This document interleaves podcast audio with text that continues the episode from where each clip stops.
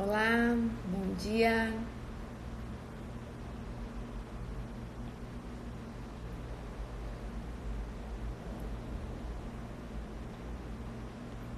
Bom dia, pessoal.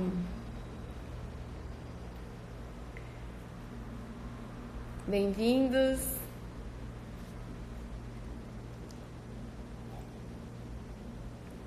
Bom dia, Tatiane. Bem-vindos a mais um Café com a Nutri. Hoje vamos falar sobre prevenção, sobre imunidade, sobre todo esse contexto, esse panorama atual que estamos convivendo atualmente, né?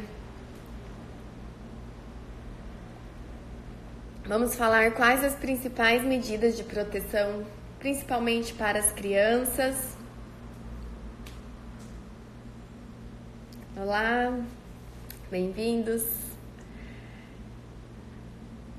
Então, se você é pai, se você é profissional, hoje a gente vai debater um pouquinho sobre, sobre como é a, a principal forma, a forma mais efetiva de melhorar a imunidade das nossas crianças. Olá. Sabemos, né? Não é novidade para todo mundo. Então, se você está conectado aqui, é porque você está no mundo virtual, é porque você sabe do panorama que estamos vivendo, é, das nossas preocupações, das nossas inseguranças, do contexto de alerta. E com isso tudo vem muitas informações também desencontradas e muitas vezes prejudiciais. Então, o que a gente deve fazer nesse momento é realmente tomar as medidas preventivas.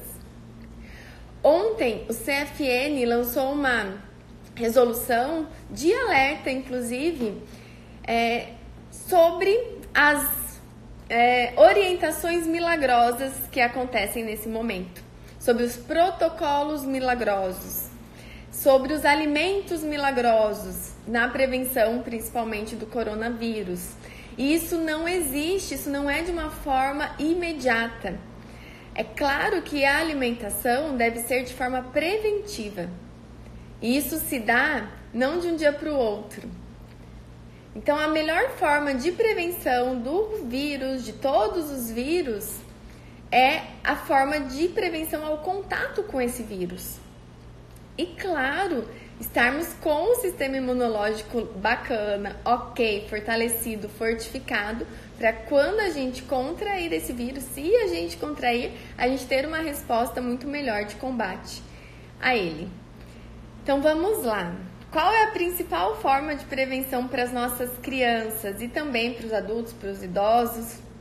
Evitar a principal forma de contaminação, que são aglomerações, contato pele a pele, o abraçar, o beijar, o cumprimentar.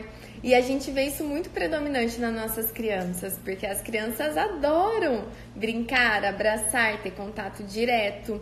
Muitas vezes é uma forma de expressar delas. É muito difícil a gente controlar uma criança e falar para ela não abraçar ninguém.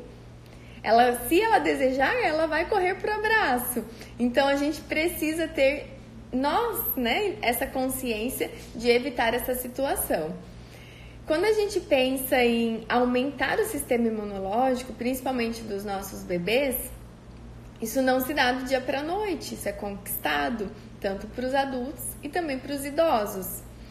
Por isso que hoje vários profissionais da saúde estão tomando a conduta de não prosseguir com os atendimentos, para evitar a sala de espera, para evitar crianças brincando com outras crianças, mães, é, se for então uma clínica multidisciplinar, outros idosos, por exemplo, outras patologias.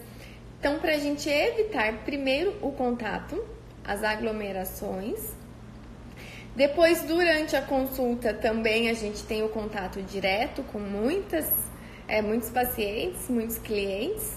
E é difícil a gente dizer como novamente, né, uma criança, não, não, hoje a tia não vai te beijar, então a gente pode, nesse caso, a gente suspende, remarca a consulta, ou a gente faz o atendimento online quando possível. para a gente evitar agora, nesse primeiro momento, e a gente contribuir para a não proliferação do vírus. O CFN ontem, na sua nota, lançou uma preocupação em relação às medidas milagrosas. Que seriam isso? A gente está vendo por aí vários protocolos, inclusive alguns de tratamento intravenoso, é, alimentos milagrosos, superalimentos. Então, a gente não pode criar a falsa impressão de que se alimentando bem agora ou comendo determinado alimento agora, nós vamos estar protegidos contra o vírus. Não é dessa forma. A medida preventiva mais eficiente é a não exposição, é evitar a contaminação. Então, é se alimentar bem é importante em todos os dias, em todos os parâmetros, mas não é a principal forma de prevenção agora do vírus. A gente vai falar também no nosso encontro, no decorrer do nosso encontro, como aumentar a imunidade das crianças. Agora, falando um pouquinho mais da prevenção, a gente também tem que se atentar para os grupos de risco, que são os idosos, principalmente. Então, é, a gente viu a suspensão de aulas em diversas escolas e esse momento não é para deixar as crianças com os avós, ou não é o momento de passear, não é porque não temos aulas que vamos né, ao shopping, é o momento de ficar em casa, de se cuidar, de vocês podem agora elaborar atividades em família para quem pode, quando possível. Então, é, a conscientização ela precisa ir além, porque a gente sabe que onde o vírus chegou, a gente teve um, um, uma abrangência né, e, e um crescimento muito acelerado. Quando a gente pensa ainda em, em crianças, a gente sabe que criança leva a mão à boca a todo momento. Criança tá no chão, criança tá pegando outros objetos, criança tá cumprimentando outras pessoas e as crianças estão passando a mão na boca. É muito mais fácil o adulto ter essa conscientização da gente fazer essa prevenção do que a criança. Por isso que a gente precisa ter um cuidado maior. Porque isso é muito instintivo, né? A criança tá na fase do desenvolvimento, a criança tá na fase de levar a mão à boca, de coçar os olhos, de colocar a mão na boca, de babar muito. Então, essa fase, esses cuidados são essenciais. A gente também tem agora uma outra discussão que é para o CRN ou CFN liberarem as consultas online, que dessa forma a gente vai poder continuar ajudando as famílias sem a exposição e o contato direto. Então, se você é profissional, nós já temos aí um, uma assinatura virtual acontecendo para que a gente possa ter essa liberdade, principalmente nesse momento. Se alguém quiser fazer alguma pergunta em relação à imunidade, em relação a, aos vírus, podem perguntar que a gente vai respondendo, tá? Ao longo do nosso encontro. Falando um pouquinho mais ainda sobre a contaminação, então, é, outras formas de prevenção: evitar aglomerações. Quando a gente for tossir, evitar colocar a mão na boca e sim é, no antebraço, né, onde não tem o contato direto com outras pessoas. É, álcool 70, então eu tenho até um modelinho aqui, vou mostrar para vocês. Esse daqui é de bolsa, então a gente ter na bolsa e constantemente a gente passar nas mãos, lavar as mãos em água corrente com sabão constantemente, não esquecer de, da higienização das mãos, que é né, a principal forma ali da gente levar o vírus pra gente. Fora os cuidados de higiene, agora a gente vai falar aqui, como vocês já estão comentando, dos suplementos, da alimentação. É indiscutível que é essencial, só que ela não é a forma emergencial, a principal de prevenção agora, nesse momento. Então, para ficar bem claro, é, essa preocupação e essa nota que o CFN divulgou ontem, tá lá na, na página do CFN, quem quiser dar uma lida nela, sobre as, forma, as formas milagrosas de prevenção do coronavírus e de tantos outros vírus. Não é assim que funciona. Então vamos respeitar tudo que o Ministério da Saúde está nos orientando, as principais formas de prevenção agora imediata para a gente não contrair os, o vírus e, e se a gente contrair e quando a gente contrair qualquer vírus, inclusive esse ou tantos outros, a gente esteja bem, a gente esteja fortificado, com um sistema imunológico bacana, para a gente dar conta, para a gente superar da melhor maneira possível e para a gente combater o vírus da melhor maneira possível.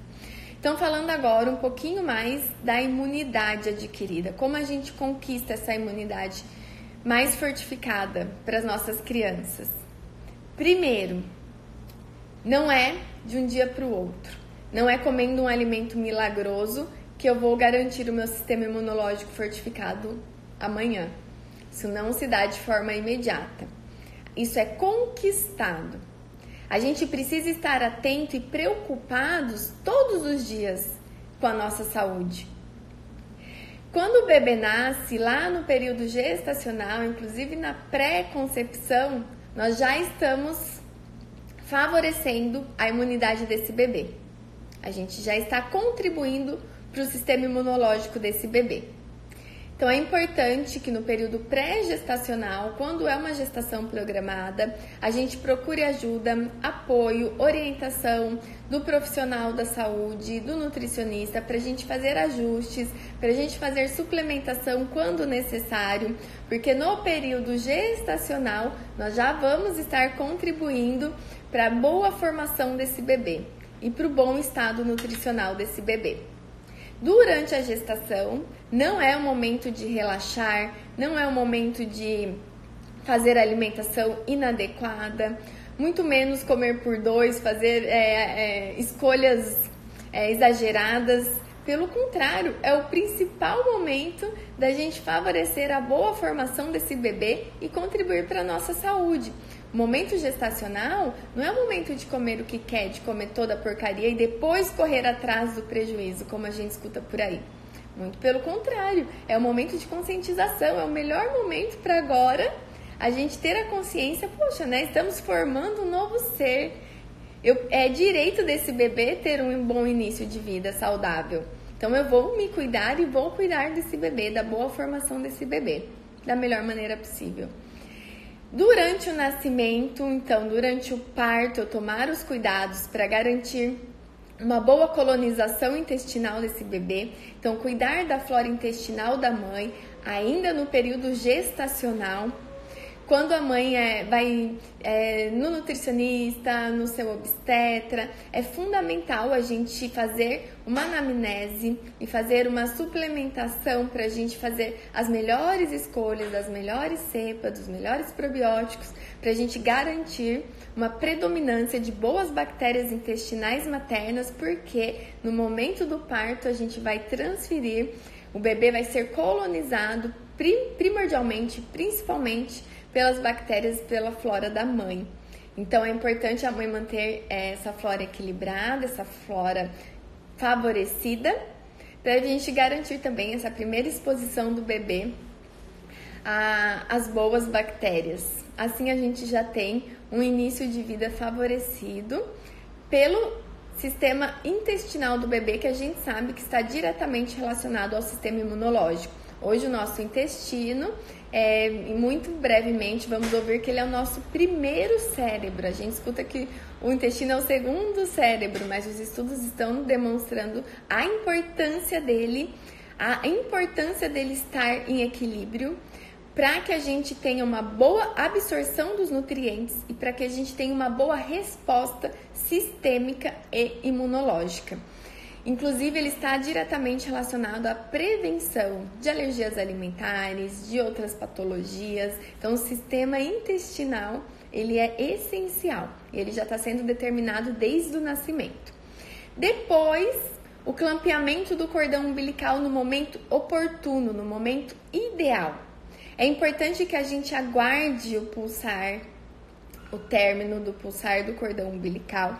Isso demora minutos, pessoal, minutos, né? Então, essa prática do bebê nascer e imediatamente fazer o clampeamento do cordão umbilical não é a forma mais saudável, porque a gente joga no lixo, literalmente, muitos nutrientes essenciais que poderiam ser transferidos de forma extra para o bebê. Então, quando o bebê nasce e a gente aguarda o cordão umbilical, quando ele vai parando de pulsar, essa transferência extra de sangue, de nutrientes para o bebê, garante uma reserva extra, como se fosse um suplemento extra para o bebê, e ele vai ter reservas e vai garantir é, prevenir carências nutricionais pelo menos até o primeiro ano de vida. Então, aguardar isso já é norma, isso já é protocolo do SUS, então que a gente possa ter os nossos direitos assegurados, que a gente possa ter um plano de parto é, trabalhado, é, assegurado e conversado com o nosso profissional da saúde que vai fazer assistência nesse momento. É nosso direito. Quando o bebê é, recebe esse nutriente extra, quando o bebê tem o parto adequado, no momento ideal, isso também favorece a prevenção de carências nutricionais, porque esse trabalho de parto, esse pulsar, essas contrações também transferem mais sangue para o bebê, mais nutrientes e tudo isso se dá de forma perfeita e ideal e a natureza é perfeita e ideal. Então, aguardar o momento ideal do parto, fazer uma boa flora intestinal para ser transferida para o bebê.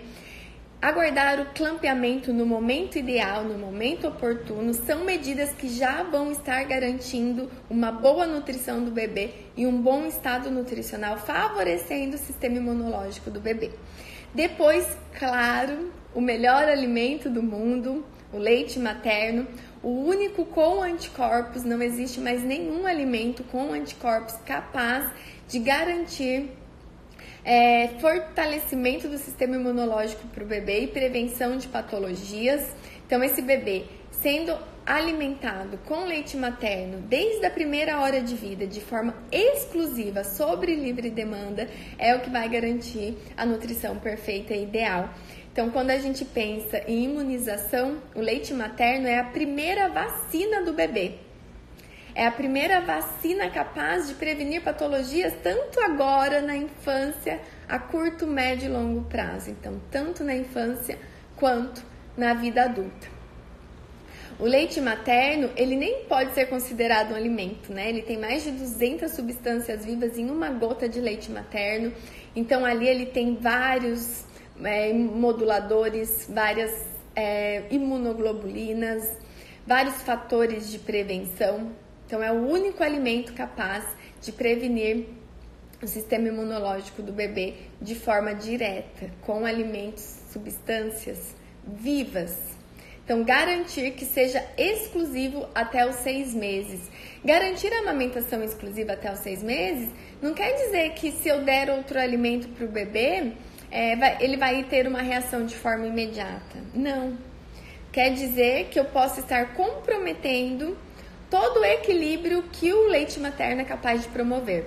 Por exemplo, é, o bebê nasce formado, com todos os órgãos, porém tudo muito imaturo.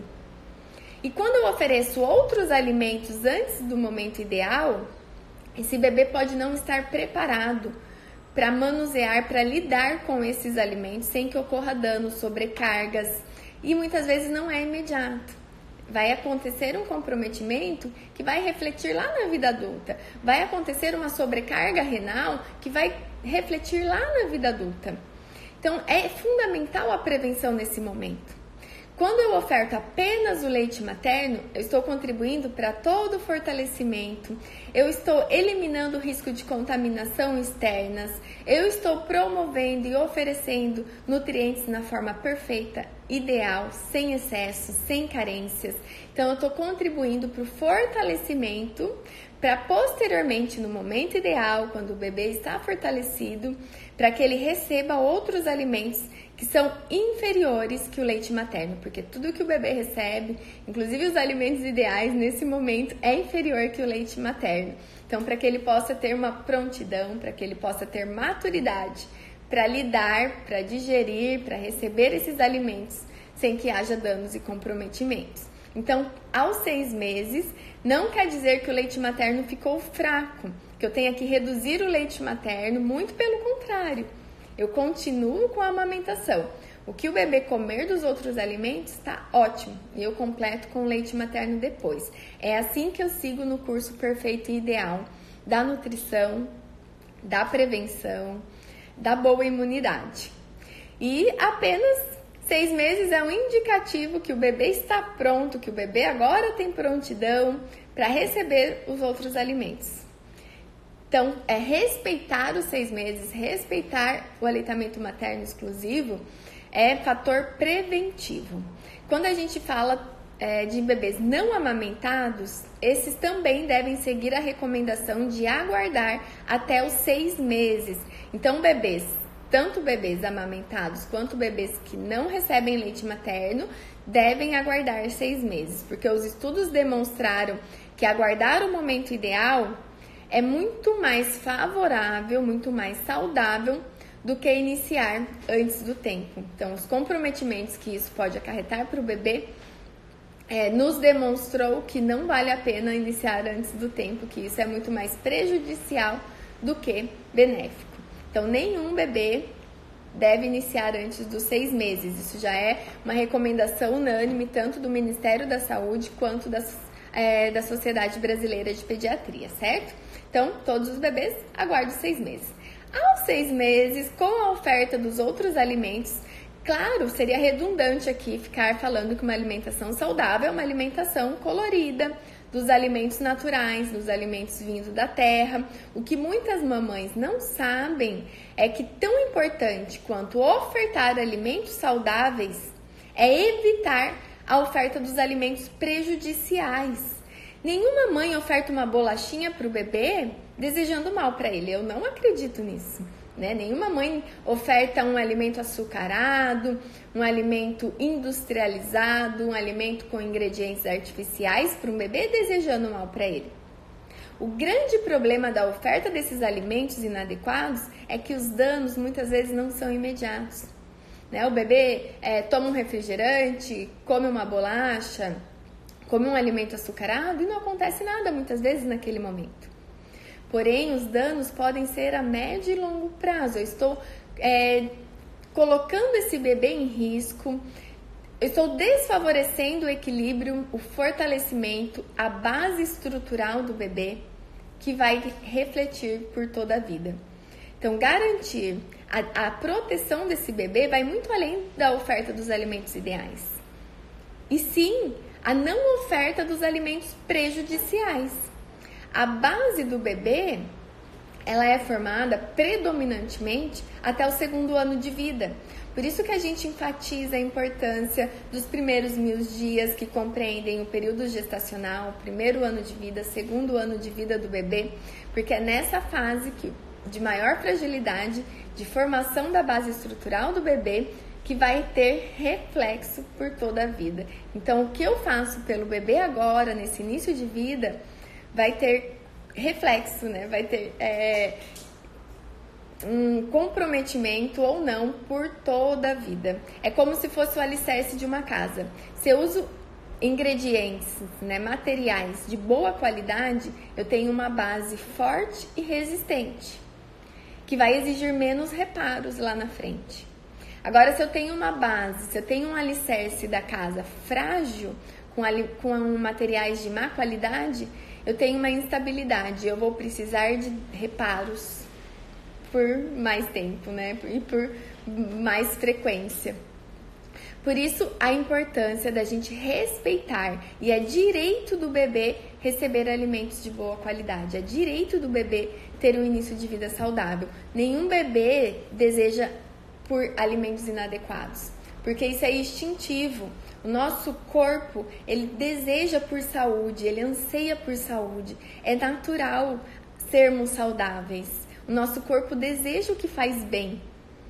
Então, é, a gente não deve, de forma alguma, é, acreditar naquilo né, que é enraizado, cultural, que alimentos açucarados é sinônimo de infância feliz. Isso não existe. Nenhum bebê deseja por um alimento que vai ser prejudicial para ele.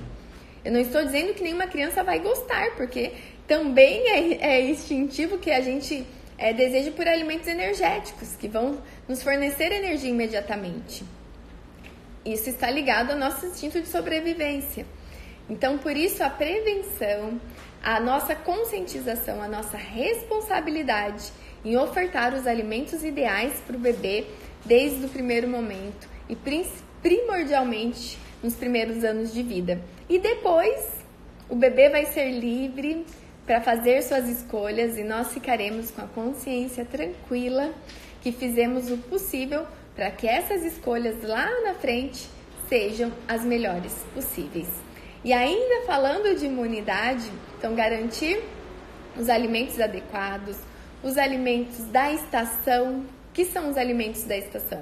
São os alimentos da época, os alimentos em maior abundância, aqueles alimentos, inclusive, com melhor preço que eles vão ter menos agrotóxico porque eles estão no momento ideal, nascendo no momento ideal, sendo colhidos no momento ideal. Isso garante um melhor aporte nutricional, uma melhor concentração de nutrientes nesses alimentos. Então, é, a gente tem a época da manga, a época é, das frutas cítricas, do pêssego, a gente tem a época da melancia, a gente tem a época da uva, a gente tem a época, os alimentos da estação. Então, que a gente possa preferir esses alimentos e ofertar para os nossos filhos e para a nossa família, certamente é o melhor para todos.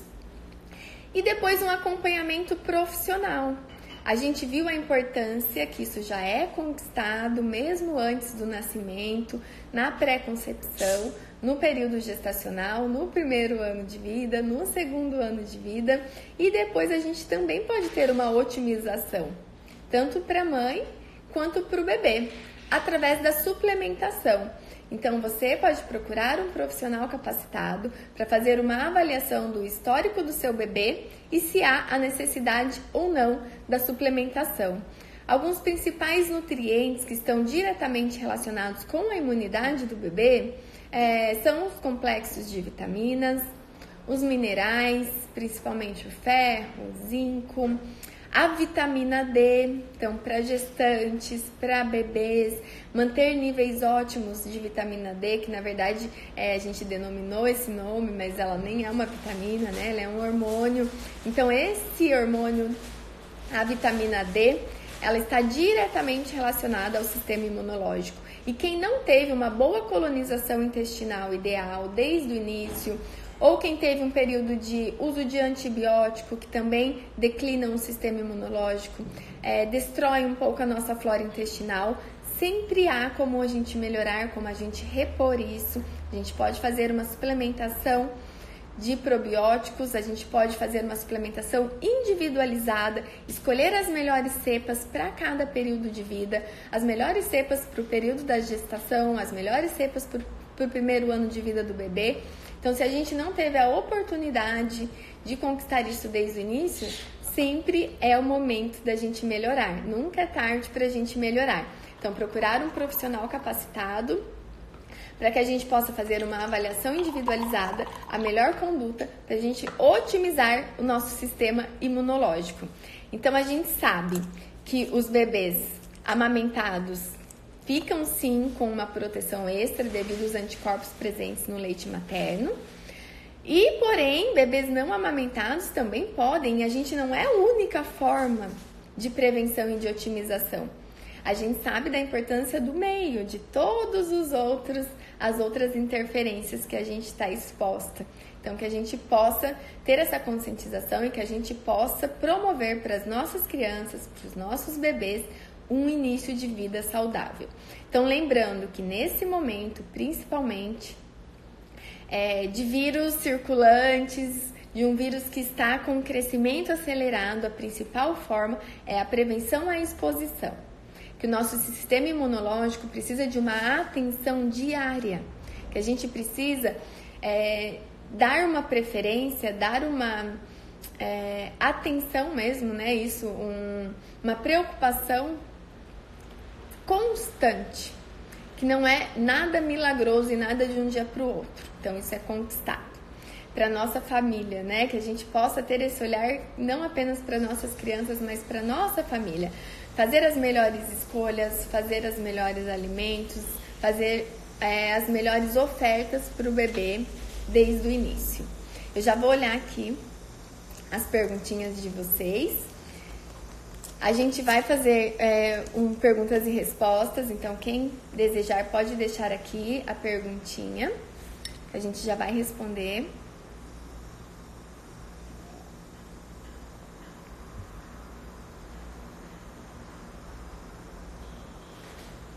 Então, recapitulando o nosso tema de hoje, imunidade, é fundamental que a gente tenha em mente que não existe receita milagrosa, que a gente precisa construir isso todos os dias, ter um olhar todos os dias para nossa é, saúde, vamos dizer assim, no parâmetro geral.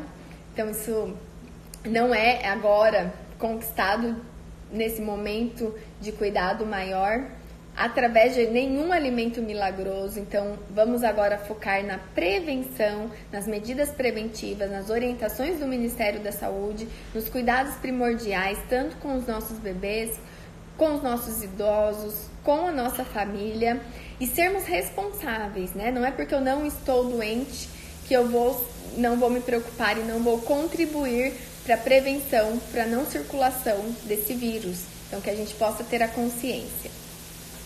Depois, a alimentação deve ser diária. A base alimentar saudável deve ser diária e não pontual, e não só apenas no momento, vamos dizer, da crise.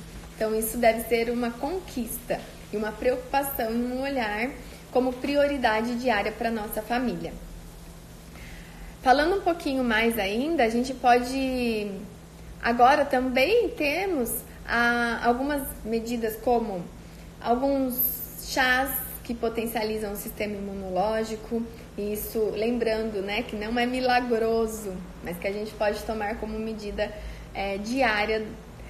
Alguns alimentos como alho, os temperos naturais, que são anti-inflamatórios, que aumentam o sistema imunológico. Eu me lembro quando criança, desde criança, e meu pai tem esse hábito até hoje, durante as refeições, para curar a gripe, meu pai pegava um dente de alho cru, passava um pouquinho no sal e comia junto com a comida. Eu, eu tenho isso muito forte, porque isso foi muito marcante na minha infância. É, meu pai tinha essa prática como rotina e principalmente deu até saudade agora de, das refeições em família. E principalmente quando ele estava gripado, ele aumentava isso, o consumo de alho. Isso é real, porque o alho ele está diretamente ligado como um alimento anti-inflamatório, um alimento que potencializa o sistema imunológico. Então, é, a gente é muito sábio em relação a isso. A gente carrega muitas histórias de reais em relação à alimentação. Então, o gengibre, o própolis, é, os temperos naturais, a cúrcuma, Todos esses hábitos diários vão contribuir para o nosso fortalecimento do sistema imunológico. Então vamos agora para algumas perguntinhas. Um beijo para minha mãe que está aqui na live.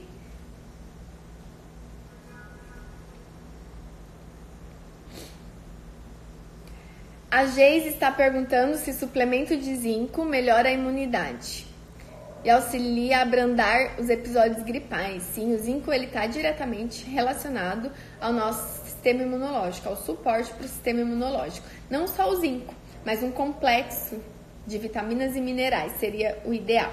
Mas o zinco é um excelente modulador do sistema imunológico.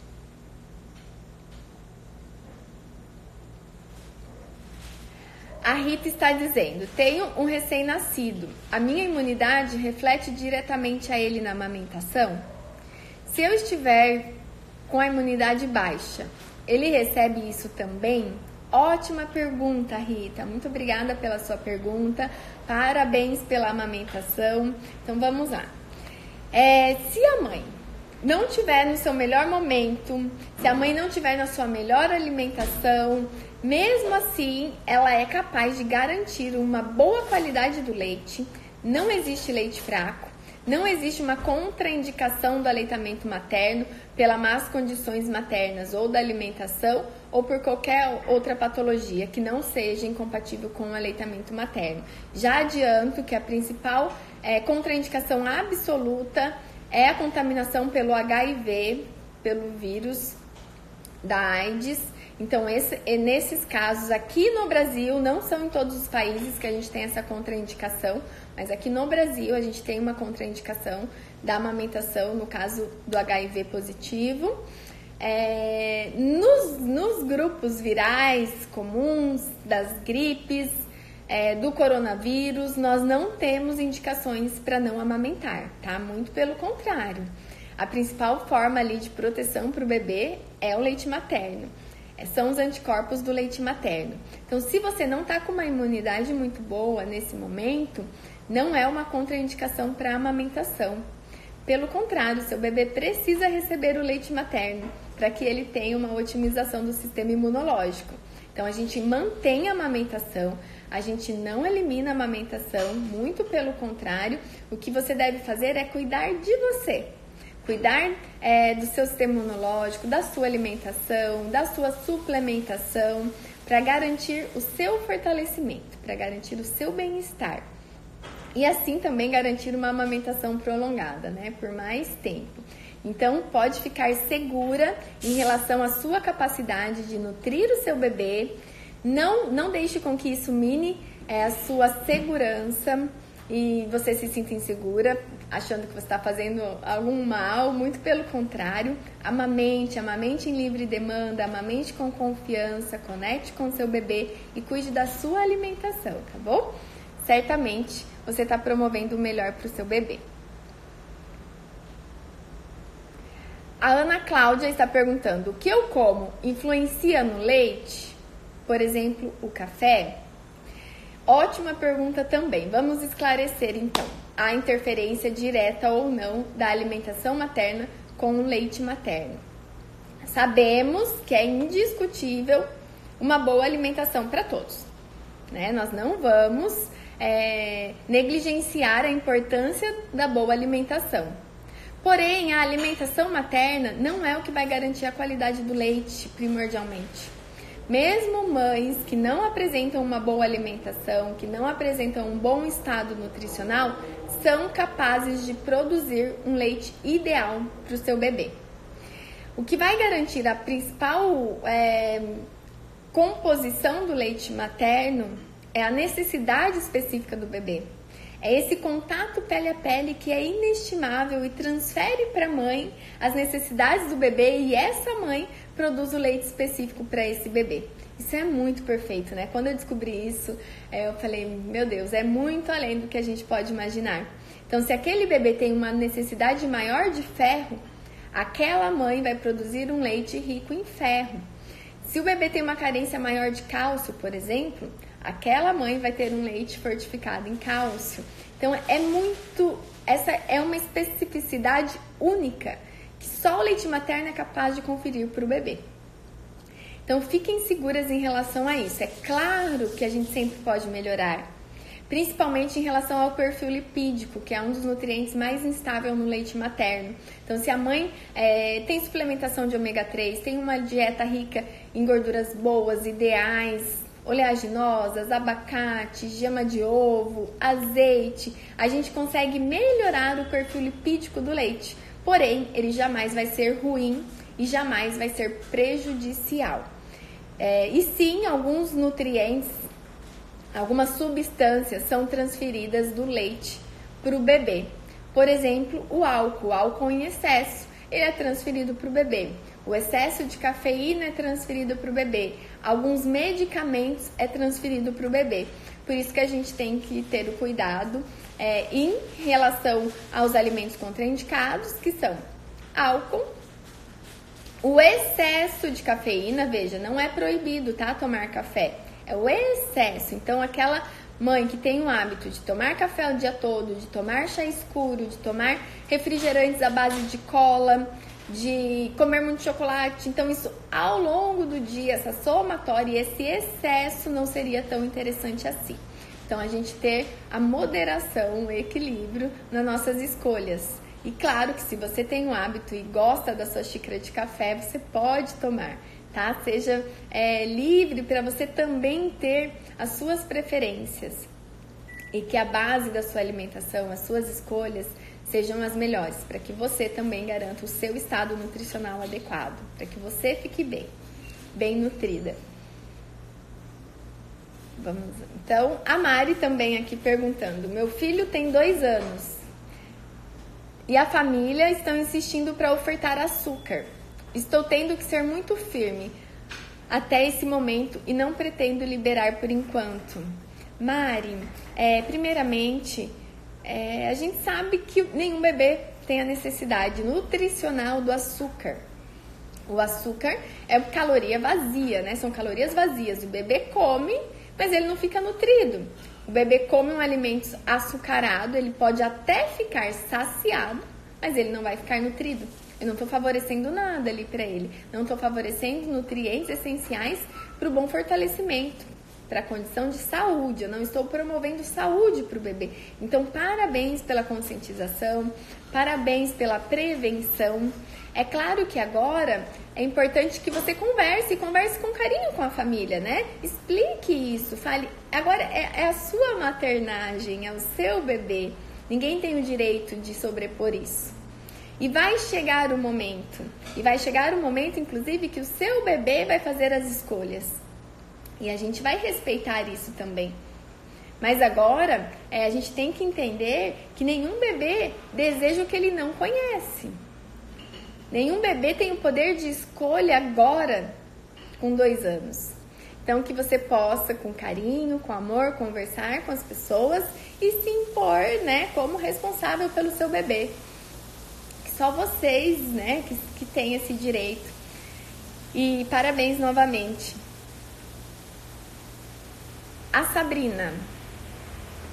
É, dando uma opção, muito bem, ó, vocês estão aqui fazendo uma troca, conversando nos comentários, que, que lindo, falando, pede para eles trocarem por frutas, que também são doces, ótimo, né? Explique para eles então que sim, o seu bebê já come alimentos ah, naturalmente adoçados, que ele não tem a necessidade do açúcar branco. E realmente as frutas são doces. Tem até uma charge, né, ali uma, uma frase que circula na internet quando alguém pergunta: Mas e seu bebê não come açúcar? Sim, claro que ele come. Ou as frutas são salgadas, então ele come o açúcar natural das frutas, come a frutose que vem da natureza na sua melhor forma, com as fibras preservadas, com os nutrientes preservados. Muito bom. E a Jéssica, minha afilhada de apenas quatro meses, está com grande sobrepeso. Apenas toma o NAN e leite materno. Como controlar? Jéssica, é, eu sugiro que você procure um profissional para fazer a avaliação individualizada. Se o seu bebê estivesse apenas no leite materno, eu não me preocuparia, porque o leite materno ele é preventivo à obesidade. Agora você precisa ver e descartar qualquer desordem do sistema endócrino, é, qualquer patologia associada, excluído tudo isso, ele deve sim seguir com leite materno, seguir com o substituto adequado e rever também se é necessário mesmo esse NAN nesse momento, se não dá para retomar a amamentação exclusiva. Um beijo, Mari. Um beijo, minha amiga, cliente. Um beijo, obrigada. A Aline perguntando qual probiótico posso dar para minha filha de um ano e oito meses. E a outra de seis anos. É, isso precisa ser prescrito, tá? De forma individualizada. Eu gosto dos probióticos que são manipulados. Como eu disse, a gente pode fazer as melhores escolhas, selecionar as cepas da primeira infância. Então não dá para dar uma receita aqui, nem seria ético, né? Mas você pode procurar um profissional capacitado para fazer a prescrição individualizada para o seu bebê.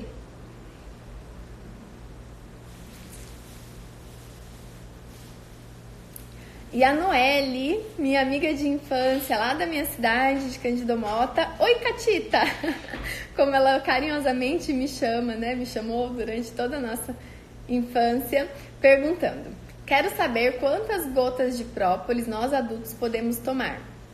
É indicado para minha Aurora, que está com quatro meses?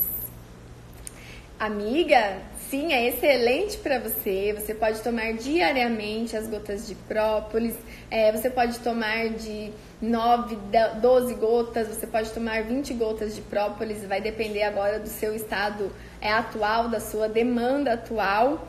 E a Aurora, a gente evita o meio alcoólico a gente tem como ter o própolis aquoso, tá? Então a gente também pode fazer prescrição para bebês, porém não o alcoólico. É, e a sua bebê é amamentada, então eu não me preocuparia com isso de forma emergencial. Eu capricharia na livre demanda da amamentação, que você já está garantindo a melhor forma de imunidade para a Aurora, tá? Um beijo grande, obrigada por acompanhar, saudades. A Bruna, minha prima também. A Tati perguntando: e que alimento evitar para não dar gases no bebê de um mês? Pessoal, vamos fazer uma live também, então, só de amamentação e alimentação materna, porque as dúvidas aqui são constantes e é importantíssimo a gente desmistificar que as mães são causadoras das cólicas dos bebês. Então, primeiro passo é a gente compreender que não somos causadoras das cólicas dos bebês, não somos culpadas. Então vamos é, respeitar a natureza, respeitar a amamentação, nos sentir confiantes em relação à amamentação, em relação à nossa capacidade de nutrir o nosso bebê, e isso jamais vai ser prejudicial para o bebê. Então não tem nenhuma comprovação científica de nenhum alimento como causador de cólica. Então, tudo que vocês escutam por aí de orientações defasadas, de orientações da vizinha, de mitos, é, não deve prevalecer nesse momento. Então, vocês devem estar confiantes, não tem nenhum alimento que a gente possa rotular ou excluir nenhum alimento saudável da dieta materna que seja causador de cólica do bebê. Então, a gente deve manter uma alimentação ideal, balanceada, colorida, com alimentos saudáveis. Não devemos excluir alimentos, é, por exemplo, frutas cítricas que a gente escuta por aí, é, alguns legumes, a brócolis a gente escuta também, que é causador de cólica.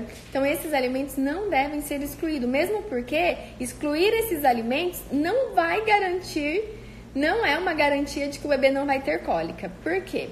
As cólicas são fisiológicas, se dá pela imaturidade do sistema do trato gastrointestinal do bebê. E a maioria, a grande maioria dos bebês, quase todos os bebês vão ter cólicas, independente da alimentação materna. Então esse bebê vai ter cólica, mesmo que a mãe exclua determinados alimentos, ele vai continuar com a cólica porque não é garantia a exclusão desses alimentos, nem no tratamento, nem na prevenção. Então, as cólicas são fisiológicas, são naturais e a boa notícia é que elas passam. São predominantes nos primeiros meses de vida e logo elas vão passar e o bebê vai aí garantir depois um, uma amamentação mais tranquila, né? Que a, a, as mães ficarem, ficarão mais confiantes, mas o ideal é que elas estejam desde o início, para que não façam restrições desnecessárias para que não se sintam culpadas e para que possam manter a livre demanda da amamentação, com muita segurança. A Girlane falando, doutora, amo amamentar. Meu filho tem sete meses e muitas vezes come as comidinhas, mas a intenção é no peitinho. Muito bem. Mesmo no início da alimentação complementar, o bebê deve mamar mais do que comer. Comer é só um extra. O que ele comer tá ótimo. O leite materno continua sendo a principal fonte de nutrição do bebê, pelo menos até o primeiro ano de vida. Então, caprichem na amamentação, caprichem na livre demanda. Não se preocupem com as quantidades dos outros alimentos. O que o bebê comer tá ótimo e a gente completa com o leite materno depois. A Franciele dizendo que a bebê não comeu açúcar até um ano, mas agora está mais difícil depois que experimentou. Exatamente, porque a gente, como eu disse, né, a gente também é, gosta dos alimentos energéticos e já tem estudos que demonstram o açúcar com níveis de, uh, res, é, vamos dizer, resposta a nível cerebral semelhantes a drogas. Então, é, o nível viciante do açúcar ele é comparado com a cocaína, com outras drogas, porque ele vicia, ele vicia tanto o nosso paladar quanto o nosso sistema de resposta a nível cerebral. Então, por isso que é importante a gente é, evitar, a gente não ter o consumo predominante, consumo diário, porque a gente tende a gostar dos alimentos de alto índice glicêmico, os alimentos de alta é, densidade energética. Então é essencial que a gente faça uma prevenção. E não é porque ela gostou que a gente precisa ficar ofertando.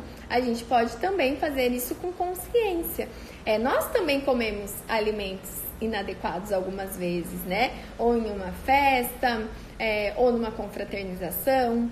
E, e, os bebês, eles não precisam, principalmente quando eles não fazem as escolhas, mas depois que eles estão maiores, que eles vão ter as suas escolhas, eles também poderão comer um brigadeiro numa festa, um pedaço de bolo, eles vão ser livres para comer, mas que essa oferta diária, essa predominância, a base alimentar do bebê, que ela possa ser com os melhores alimentos.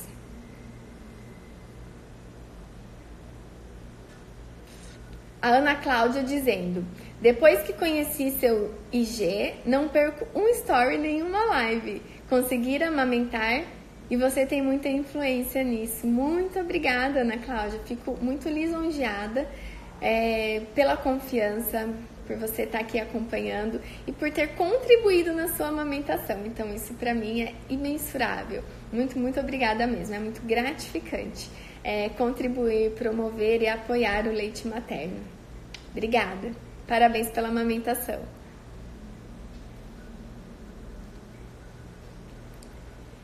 a Diana dizendo: Parabéns pelo seu trabalho. Tenho uma dúvida referente aos temperos. Por exemplo, uso gengibre em pó em algumas refeições. Ele é bom também ou somente o gengibre in natura?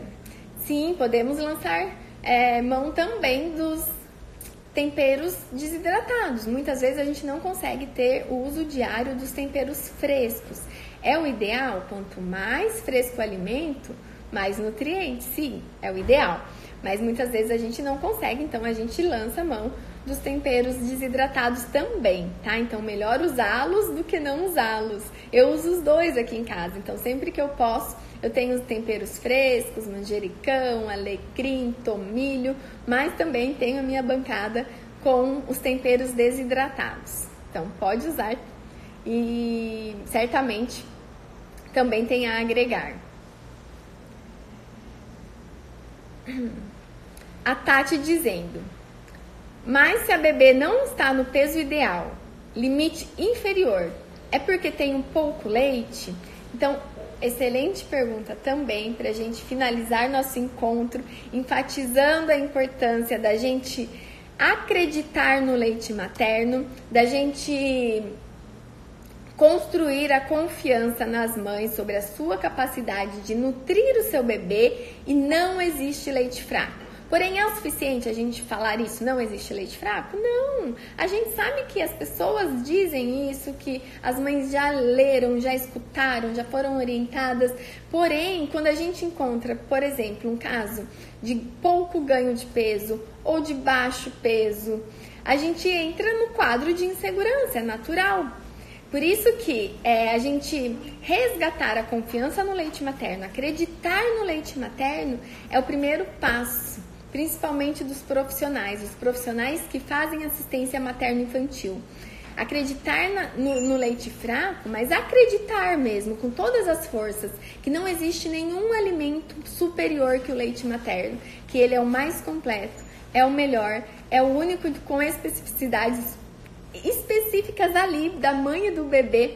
Então a gente transferir essa confiança para a mãe. E quando o bebê apresenta pouco ganho de peso, ou ele está com baixo peso, a gente não apenas colocar esse bebê na curva, muito menos minar a confiança da mãe em relação à sua capacidade de nutrir o seu bebê, mas apoiar essa mãe, avaliar a mamada, olhar para a mãe e bebê, fazer uma adequação da pega, porque eu posso afirmar que isso não tem nada a ver com a qualidade do leite mas com o manejo inadequado da amamentação.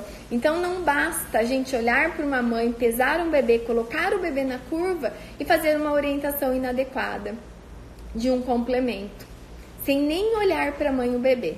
Então existem inúmeras alternativas que a gente deve esgotar incansavelmente para a gente conquistar a adequação da amamentação a orientação adequada, o ajuste necessário para que essa mamada seja eficiente, porque isso não tem nada a ver com a qualidade do leite, não tem nada a ver com um leite fraco ou com pouco leite, porque a qualidade do leite ela é garantida e a produção do leite ela é aumentada de acordo com a demanda. Então, quanto mais o bebê mamar, mais leite será produzido, mais leite a mãe vai produzir. Então, isso se dá por sistema hormonal.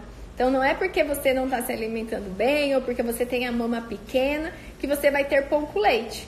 Então garanta o estímulo. Quanto mais leite sair, mais estímulo vai ter para o seu sistema hormonal, ativando a citocina e prolactina e garantindo a produção adequada. O nosso sistema natural, fisiológico, ele é muito perfeito. Então a gente sinaliza para o nosso corpo produzir mais leite porque a demanda está aumentada, porque está saindo. É como se a gente avisasse assim: olha, produz porque está saindo, produz porque está precisando. Quando a gente limita as mamadas ou quando a gente não garante a livre demanda, o nosso corpo também é sábio, é perfeito. Ele vai falar: ó, produz menos aí porque não está saindo tanto, produz menos porque não está precisando tanto, porque a demanda reduziu. Por isso que quanto mais sair, mais leite vai produzir, porque isso é uma cascata hormonal perfeita e ideal. Então vamos garantir a livre demanda, a pega adequada do bebê. Se você não está satisfeita com um profissional, troque de profissional, procure um profissional que acredita no leite materno, um profissional amigo da amamentação, que apoia a amamentação, que vai olhar, que vai avaliar você, o seu bebê, que vai avaliar a mamada, que vai olhar para você e para o seu bebê é orientação do Ministério da Saúde, né? Que todo profissional que faz assistência materno-infantil deve saber avaliar criticamente uma mamada, identificar possíveis erros e saber como conduzir, como orientar para que a gente tenha a efetividade da amamentação.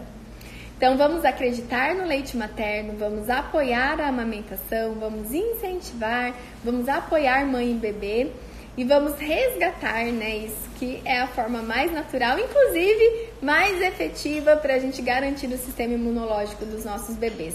O leite materno é o único alimento do mundo com anticorpos, é o único alimento do mundo capaz de promover uma imunização inicial. Então, a gente promover, a gente conquistar, a gente oferecer o leite materno desde a primeira hora de vida para o bebê é a principal vacina para o bebê. Então, se você tem um bebê em casa, está em aleitamento materno, se eu pudesse dar uma dica agora de prevenção maior contra toda essa contaminação que estamos expostas, é capriche no leite materno, capriche na amamentação, garanta a livre demanda. E, claro, vamos fazer as formas preventivas orientadas pelo Ministério da Saúde. Vamos agora nos cuidar, nos proteger, evitar, contribuir de forma coletiva para não proliferação do vírus. E é isso, pessoal. Espero que tenha contribuído. Um beijo grande, muito obrigada pela presença de todos. Obrigada, doutora Ana Paula, pediatra parceira. Temos mais alguns minutinhos aqui, a live vai se encerrar automaticamente. Então, quero convidar você para compartilhar. Se você conhece uma mãe, um profissional que possa se beneficiar dessas informações, Compartilhe essa live, ela vai ficar salva por 24 horas aqui no perfil. Então a gente se vê. Até breve, todas as terças-feiras no Café com a Nutri. Um beijo grande, obrigada pela presença de todos, um excelente dia, uma excelente semana para todos. Até mais.